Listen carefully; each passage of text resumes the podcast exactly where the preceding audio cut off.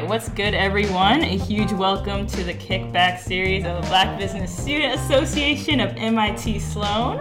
Uh, in honor of Black History Month, we're dropping a podcast episode every week of February showcasing four Black student stories across four chapters in the Sloan journey. So, whether you're 10 seconds from clicking submit on your applications or in a complete state of confusion on whether you want to do an MBA, we hope this conversation offers you steps towards clarity and ultimately good energy your way. So I'll be your host, Lena Hairadin, second year MBA at Sloan and co-president of the Black Business Student Association. And this week we are joined by Nwakaego, uh, first year MBA at MIT Sloan and a former manager at Accenture. Welcome to the show, Nwakaego. Hi. And for those who don't know, this is actually our two year friend anniversary. Uh, we met on my last in person project at Accenture. So that's pretty special. so I'm really excited to just dive into your story. Um, I'd love for you to start by telling folks a bit about your background before deciding to get an MBA. Sure, absolutely. So, as you know, because you were there, I was previously at Accenture doing supply chain consulting with a focus on innovation. And I had been doing that for five years, was having a pretty good time. Um, and then the pandemic happened. So, with that, I kind of began to explore new avenues and decided to come to Sloan. Maybe take us back to actually that moment. Maybe that was at Accenture, maybe it was before of that moment of intrigue and that like spark that made you really start thinking about applying to an MBA. What did that general moment look like for you? If I think back to it, it was probably not too long after we had first met for I think I'd say the first time. So yeah, two years ago. Okay. And right when the pandemic happened, it kind of became apparent that we weren't actually going to be going back to travel mm. for a bit longer than we expected. And even though, you know, the, the pandemic was bringing a lot of, I'd say, attention to what was happening in supply chains around the world and supply chain was hotter than ever. Instead of feeling, you know, inspired by all these new challenges and opportunities, I kind of felt like it was perhaps time to reevaluate and step away. And so, you know, once I realized challenges in work were no longer as exciting, mm-hmm. I was getting to travel and the perks that I cared about were no longer there, kind of stripped everything away and it became pretty clear that I needed a way to find a new direction. Mm-hmm. And so I think that's when I realized that maybe it was time to start considering an MBA. Yeah, that's very fair. I think the pandemic really changed a lot of people's perspective on what their journeys look like. What were you initially thinking of what you'd hope to gain from an MBA experience?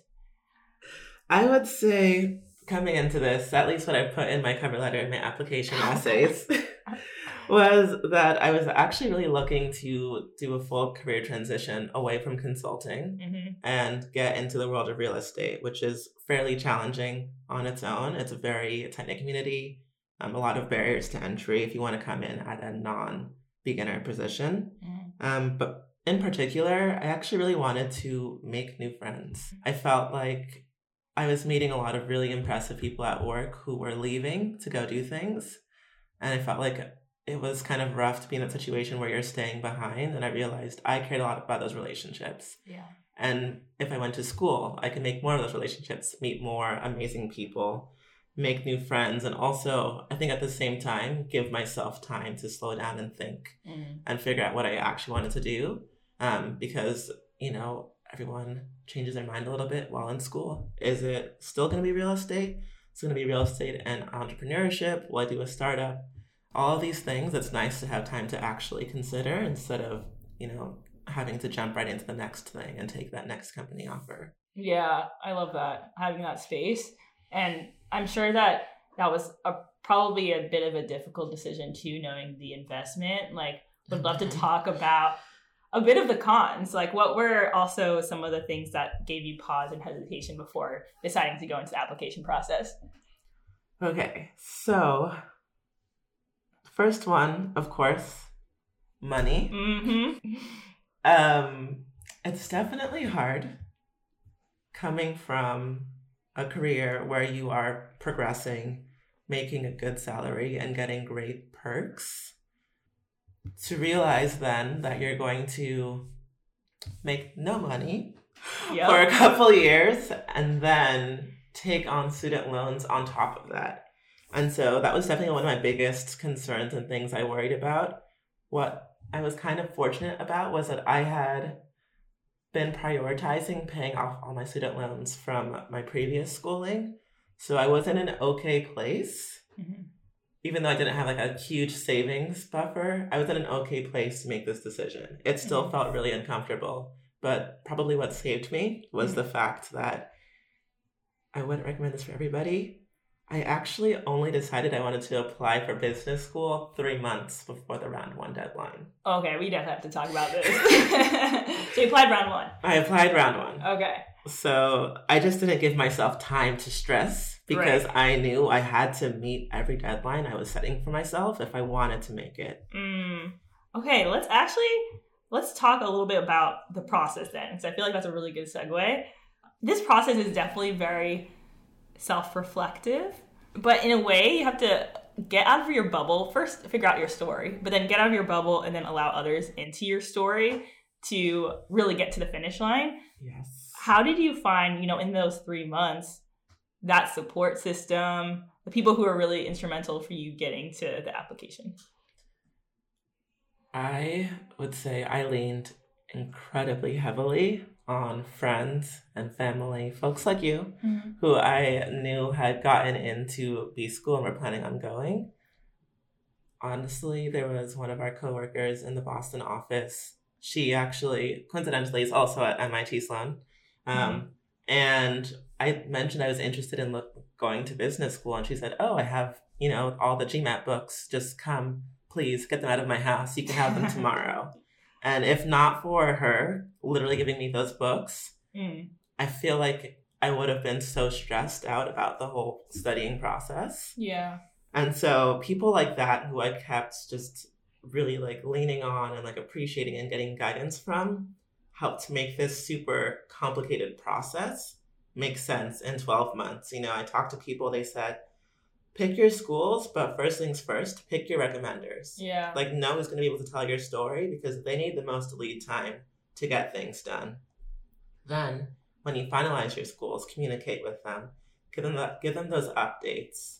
And you know, I also did lean on some friends who were in MLT, mm-hmm. who already had all of these things laid out for them, who felt like they could communicate with me and share that good stuff. So between those friends, um, friends who were first years as well, and people who had recently got in, I just, you know, truly leaned into the network. And I'm so grateful for them.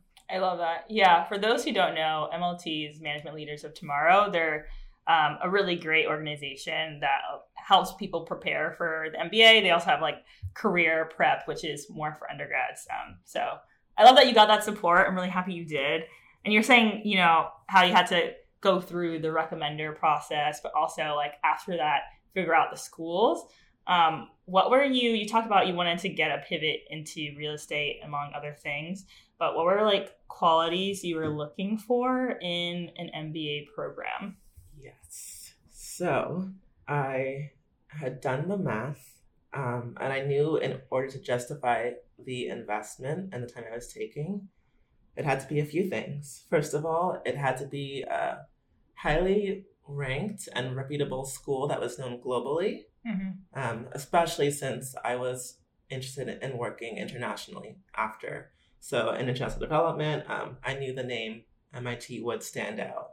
Um, sometimes thanks to you know Iron Man, and other times, you know, because of other you know great people. Um, it was also really important for me that it had inspirational alums. Mm. So I love you know like hearing Professor talk about some former students who then have launched this company and then being able to reach out some of those alums who are super friendly and supportive. So that was super important to me. And then thirdly, I would say was this opportunity for a dual degree. So I'm interested in real estate. A lot of the schools I applied to either had a real estate minor or the chance to apply for a dual degree in architecture or city planning or urban planning. So that was super important. And beyond all of those things, it was actually the quality of people that mm. I was mm. meeting. So I think I went to probably too many coffee chats at all the schools, but I really wanted to get a good, you know, a good feel for the kinds of people that were out there and that were in the school. And that was really important to me for picking schools, let alone making decisions down the line. Mm, yeah, that's great. I, I feel like I totally resonate with that as well.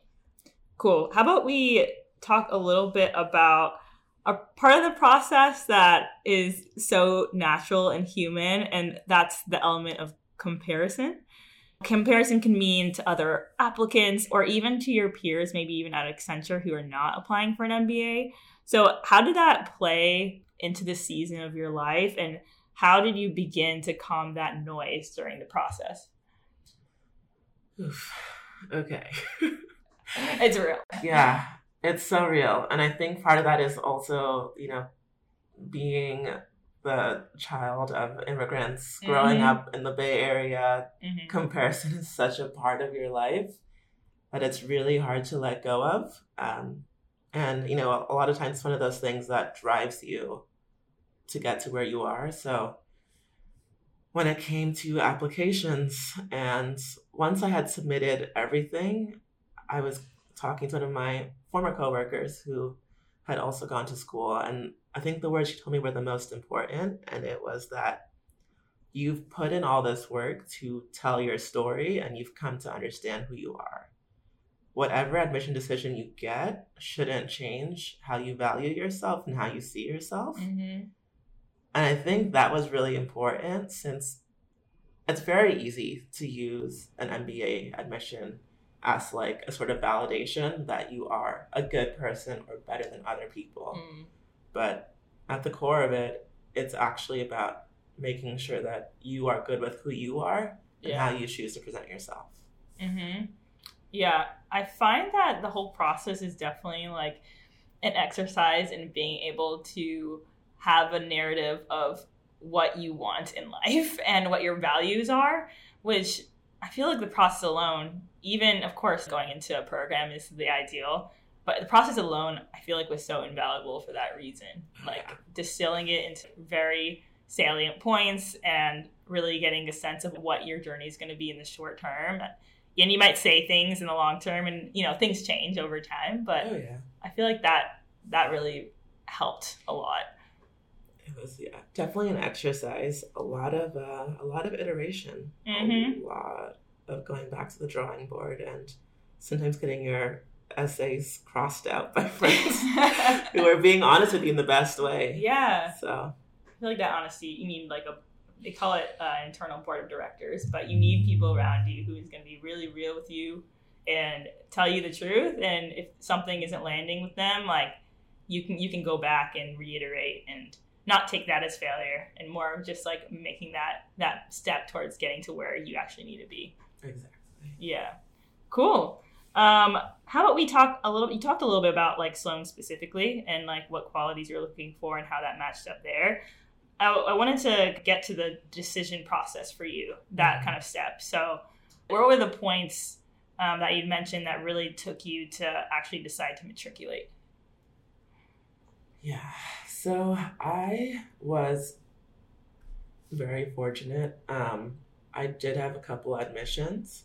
When it came to the final choice, it was very tough. Um, as mentioned before, I was looking for a school that had a good, you know, reputation when it came to real estate. It had the potential for the dual degree. Sloan hit both of those marks.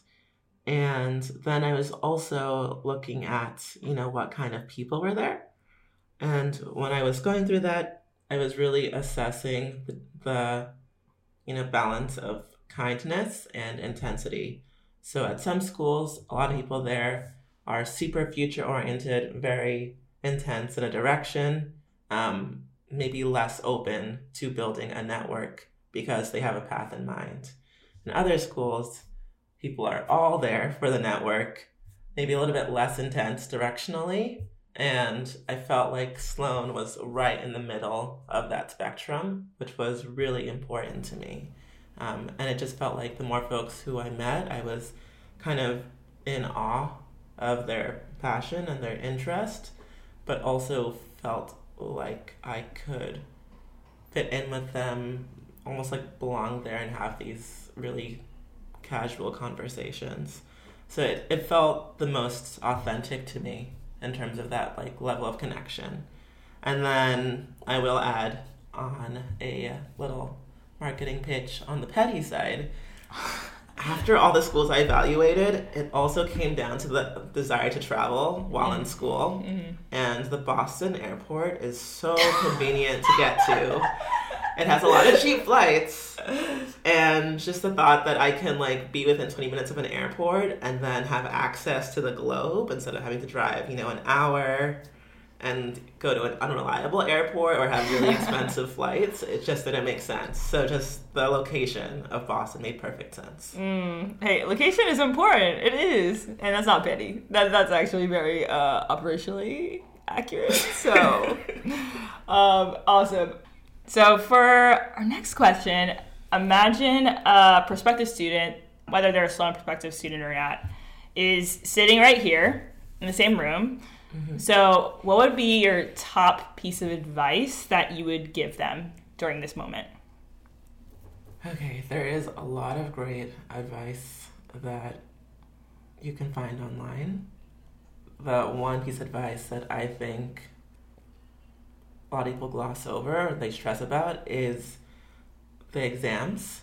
So when it comes to the GMAT, the GRE, all of that good stuff, I think there is this association with the GMAT that it is the best of the best and the exam that you have to get the best grade in to get into a good business school.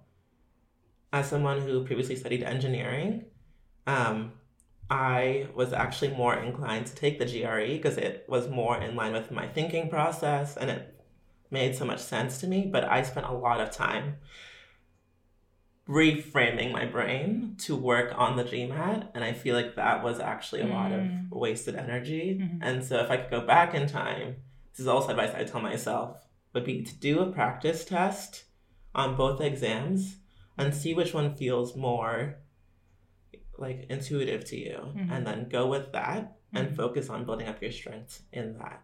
Mm. That's actually very true. I know several people who took the GMAT weren't hitting the score they wanted, transitioned to GRE and crushed it. Yeah. And I feel like there's always this kind of uh, this path of GMAT, particularly for mm-hmm. B school. And um, especially if you're thinking of applying to other grad programs, it might behoove you to actually consider the GRE. Great. Okay. So our, our final question is really serious. So I think you just have to emotionally get ready for it. Okay. Okay. So what would be the theme song to the season of your life? So, from deciding to get an MBA to coming to Sloan, what would it be? Um, okay, so as I, you know, lean into this main character energy, mm-hmm. uh, season one of the Nwakaego show. Love it. I'd watch it. Um, I have been listening to a lot of Jorja Smith I love her. I love everything she's featured on.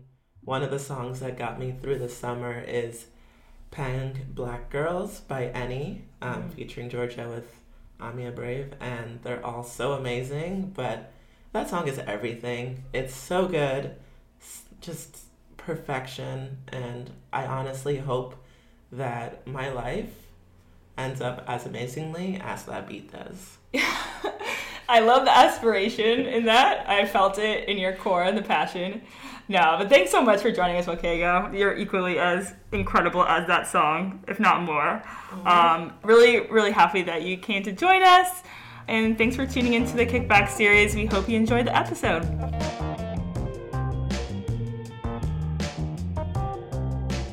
Special thanks go to MIT Student Life, the Innovation HQ team, and the Voxel Lab a music and arts innovation makerspace. Podcast intro is by the talented Matthew Karen, fellow MIT student. And if you found this podcast helpful, feel free to share with friends and colleagues considering the MBA process. Hang out with us next week where we talk about matriculating into Sloan.